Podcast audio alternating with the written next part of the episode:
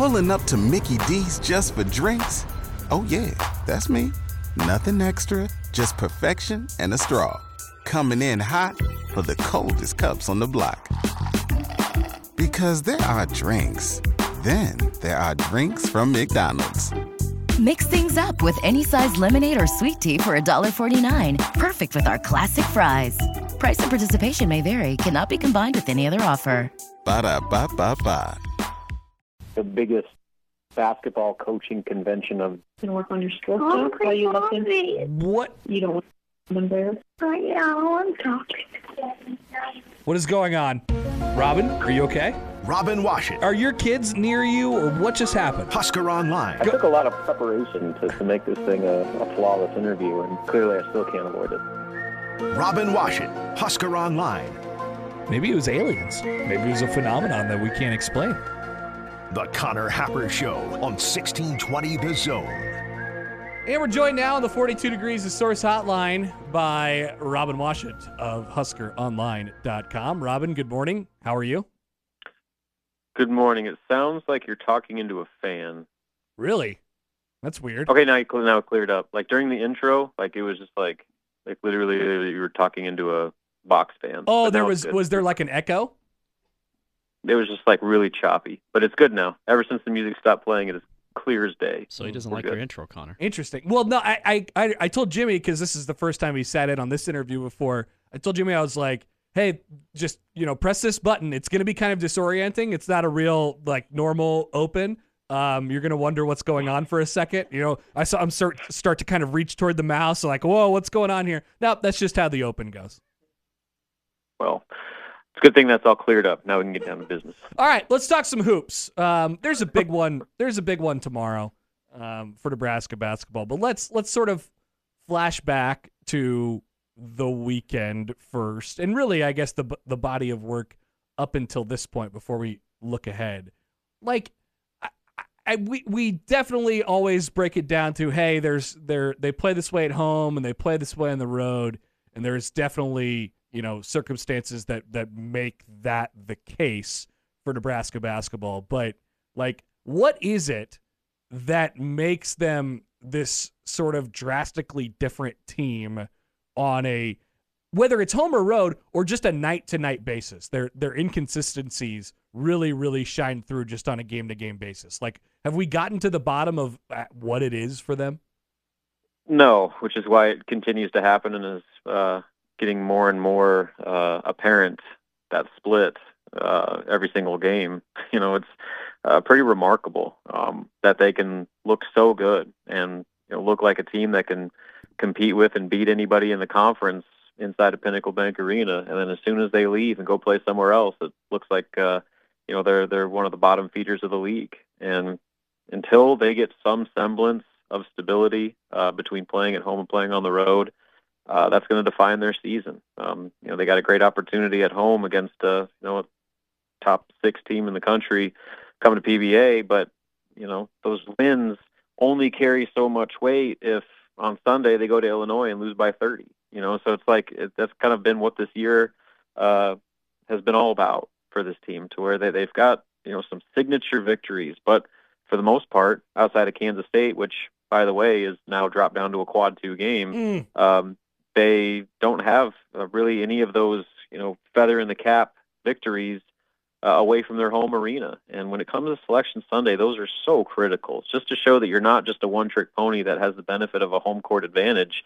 that you can go other places and compete with uh, not even top teams, but you know mid-level teams, uh, and and win those types of games. And so far, they've come close, uh, but they found one way after another to lose those games. With the Maryland game being the worst example yet.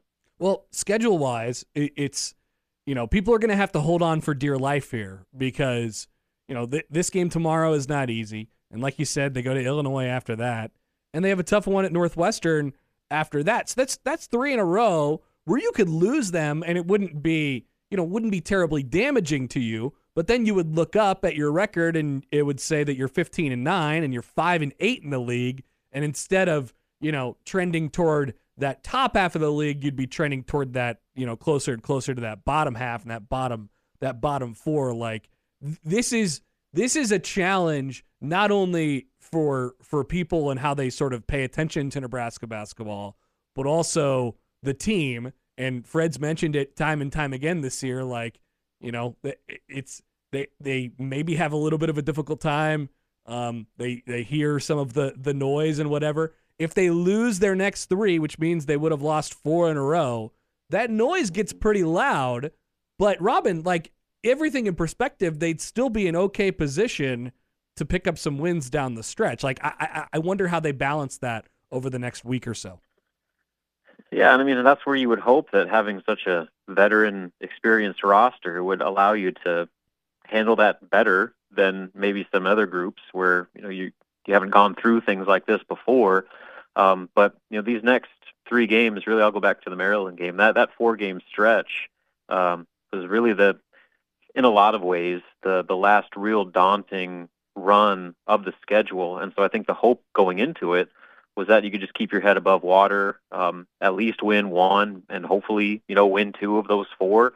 Uh, the Maryland game was one of those that you thought they could get, and they lost that game by 22. So how do they respond? You know, they've they've made a uh, a living off bouncing back off of ugly losses with really good wins. Yep. Um, you know, after Minnesota, they beat Michigan State. After Wisconsin, they beat Purdue. After Rutgers, they beat Northwestern. So you have another one where you have an opportunity here to get a top 10 win, your second of the season. And you win that game, all of a sudden, you if you go and lose to Illinois and even lose the next two, you're still feeling okay about where this team is because you have another signature victory and you've lost games on the road that you know you probably weren't really expected to win anyway. But then if you do only get one, or even if you go over during that four game stretch, that puts so much onus on the rest of the way where, you know, yes, the schedule does lighten up, but you better, you have zero wiggle room. I mean, if, if you're trying to solidify your tournament resume off that, that final stretch, you know, there's, there's not a lot that's going to move the needle in terms of, uh, you know, defining your resume. Sure, they may have another quad one opportunity at Ohio State, um, but really that's it at this point. So you know they if if they don't take advantage of you know kind of the the big time opportunities over these next three, then they have to be darn near perfect uh, all the rest of the way. And yes, they, the the sledding is going to be a little easier, but um, there's zero room for slip ups. Like you can't afford to have a bad night if you're going to make sure that you're still in position um, to get to where you want to go. Yeah, yeah. I mean, there that's definitely one way to look at it. It's um, it'll be it'll be tough for people. I mean, because you you know this, Robin, and this is this is sort of a commentary on on, like I said, how people how people take in Nebraska basketball. Um, but like, you know, people are going to have a hard time hanging in there. I think if if they don't find a way to win any of their next three. I think it's already pretty difficult, even though, like you know, you would ask me before before the Saturday game against Maryland. Everyone would have told you, yeah, they're in a great position right now. I mean, if they if they just do what's asked of them, then they'll be probably an NCAA tournament team. But all of a sudden, it starts stacking up on you really quickly. I just like I, I it could get the the the conversation and the noise could get really interesting if they don't find a way to win one game in the next week. They play Northwestern next Wednesday. And, um, you know, for all that Fred Hoiberg talking about the noise, the outside noise, it gets really loud.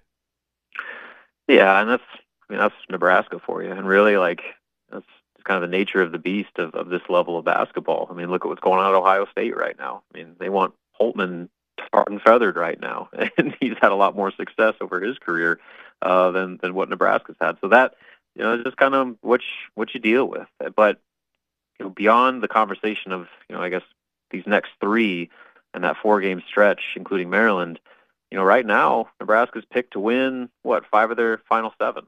So yep. you know, they're the, the tenor can change quickly. So you lose worst case, you lose your next three, and you're you're riding a four game losing streak, and um, all of a sudden the season looks like it's in the trash can. And what happens when you win four in a row? Then you're going to Ohio State with a chance, uh, you know, to to get a quad, another quad one win. I mean, that's uh, that's just kind of the the ebbs and flows of basketball. And I think for a lot of times around here, people view basketball with a football mentality, where every game is just like this defining, uh, you know, one a week opportunity when I mean like 31 games here, and then you have a conference tournament on top of that. So stretches of failure, like what could potentially happen uh, over these next four. I mean, that's that's just part of the deal. A lot of times, you know, Nebraska, especially for a program that's in the situation Nebraska's in, where they're they're trying to get to that point where they can have sustained success. But um, with that uh, comes just as much opportunity for them to ha- get on a hot streak, just like they did last year. And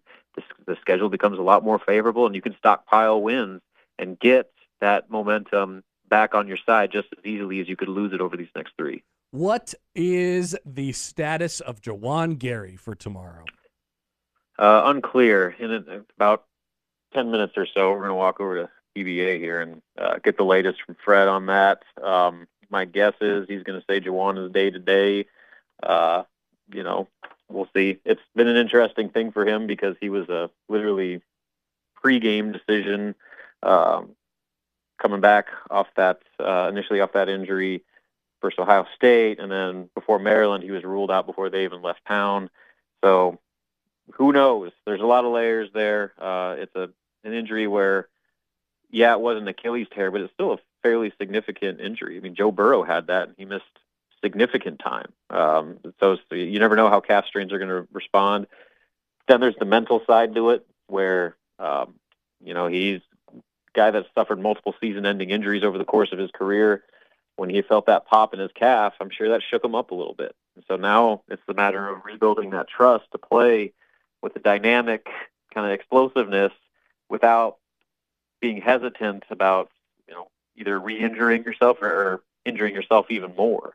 So that's another part to it. And then you know obviously there's rumors about other stuff going on. Um, have no clarity on that whatsoever. Maybe we'll get some today. Um, but either way, uh, at this point, uh, I'll, I'd probably be surprised if he plays tomorrow, and then we'll kind of see where he is going forward. Yeah, uh, Robin Washut of Husker Online is with us. Okay, I, I get this. Uh, I'll, I'll, this is maybe an interesting question. If you could, if you could grant this team like a, an ability, or like what is this is my way of asking what's the kind of missing piece for them. And we, we- we talked about like why maybe some thoughts on why they're not able to do look the way they look at home out on the road if you could like grant them the ability to like have something consistently, you know, something that you can kind of lean on.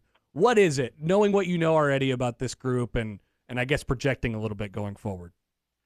True point guard, um, a guy that when things start to turn on you on the road, you have that player that can settle things down and um, make sure that your offense doesn't start getting sped up and uh, you start making bad decisions with the basketball because it seems like when Nebraska's road struggles, there's a common theme where when the other team starts to get things going, Nebraska uh, tends to make things even worse for themselves with self-inflicted mistakes. And I think a lot of times it's because they have guys that are trying to do too much. They're Yeah. over penetrating into the lane. Um, you know, they're they're just making decisions without much of a plan of, of where to go with the ball.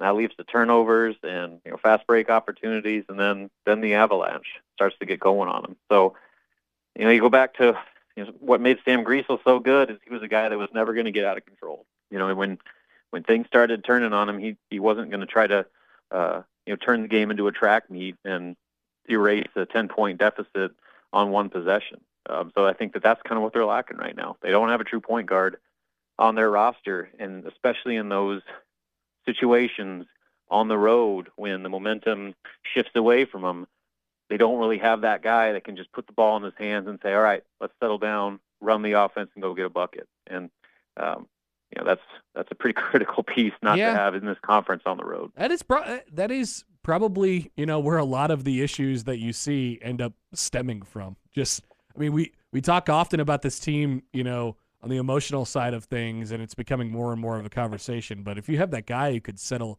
settle things down a little bit. And it doesn't I, I would tell you I would say this Robin like I don't think it has to be a point guard.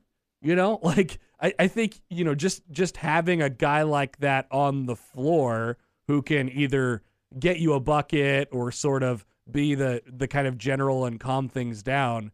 I, I don't know. Is their best option in that category Brice Williams at, at this point? Yeah, he's he's one of them, and you know, just with Jamarques, like he'll have flashes of doing that, but there's been more so uh, of him just kind of having trouble keeping that that control of the game. And so then, you know, who's your next best facilitator? It's Rienk Mast. And so you're talking about your center, because Yep. which is like last year where Derrick Walker was a pivotal piece, but that's just so much to to put on one guy. Where you got a team that struggles to rebound on the road, and then you're you're asking your best rebounder to also be your best half court facilitator. I mean, that's that's a lot to put on one player, especially when he's uh, out of the game in foul trouble or needs a break or whatever. Like they they don't have a lot of secondary options beyond those two right now. And um, you know that was there's a reason that was the the biggest concern for this team going into the year, and they really never addressed it. Their their solution was to uh, you know have Jamarques Lawrence play a position he'd never played before, and then go get a guy in August out of the transfer portal in Boogie Coleman, who's now not even a factor in the rotation. So um, they kind of got to make do with what they have at this point. Brice Williams is certainly one of their better options. Rienk Mast is the guy that can help in that regard. Um, but they need somebody else, whether that's Sam Hoiberg or Lawrence or whoever. Um, the situation at point guard is probably uh, the, the biggest issue in potentially keeping them uh, from their postseason goals. Robin Washut of HuskerOnline.com. Okay, Robin, we'll let you go. Thanks for taking the time as always, my friend, and uh, we'll talk to you later. Sounds good. See you.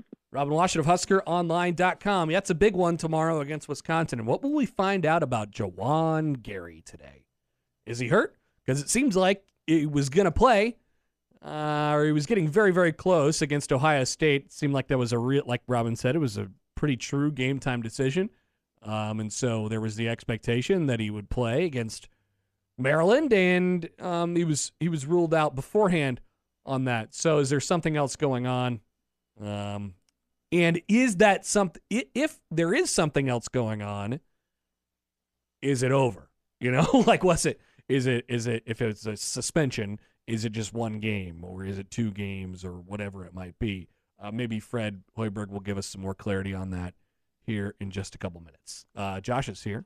Hello, all. Welcome, welcome, Josh. Just like you said, one minute Jimmy's going to be here, and the next Bada bing. gone. He's here.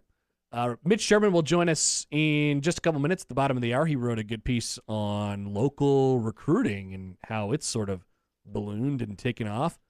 Um, we'll talk to him in a few minutes, but come back. We'll we'll introduce Josh. Say we'll Thank say you. hello to Josh, and we'll hit a couple other things before we get to Mitch on the Connor Happer Show on sixteen twenty the Zone.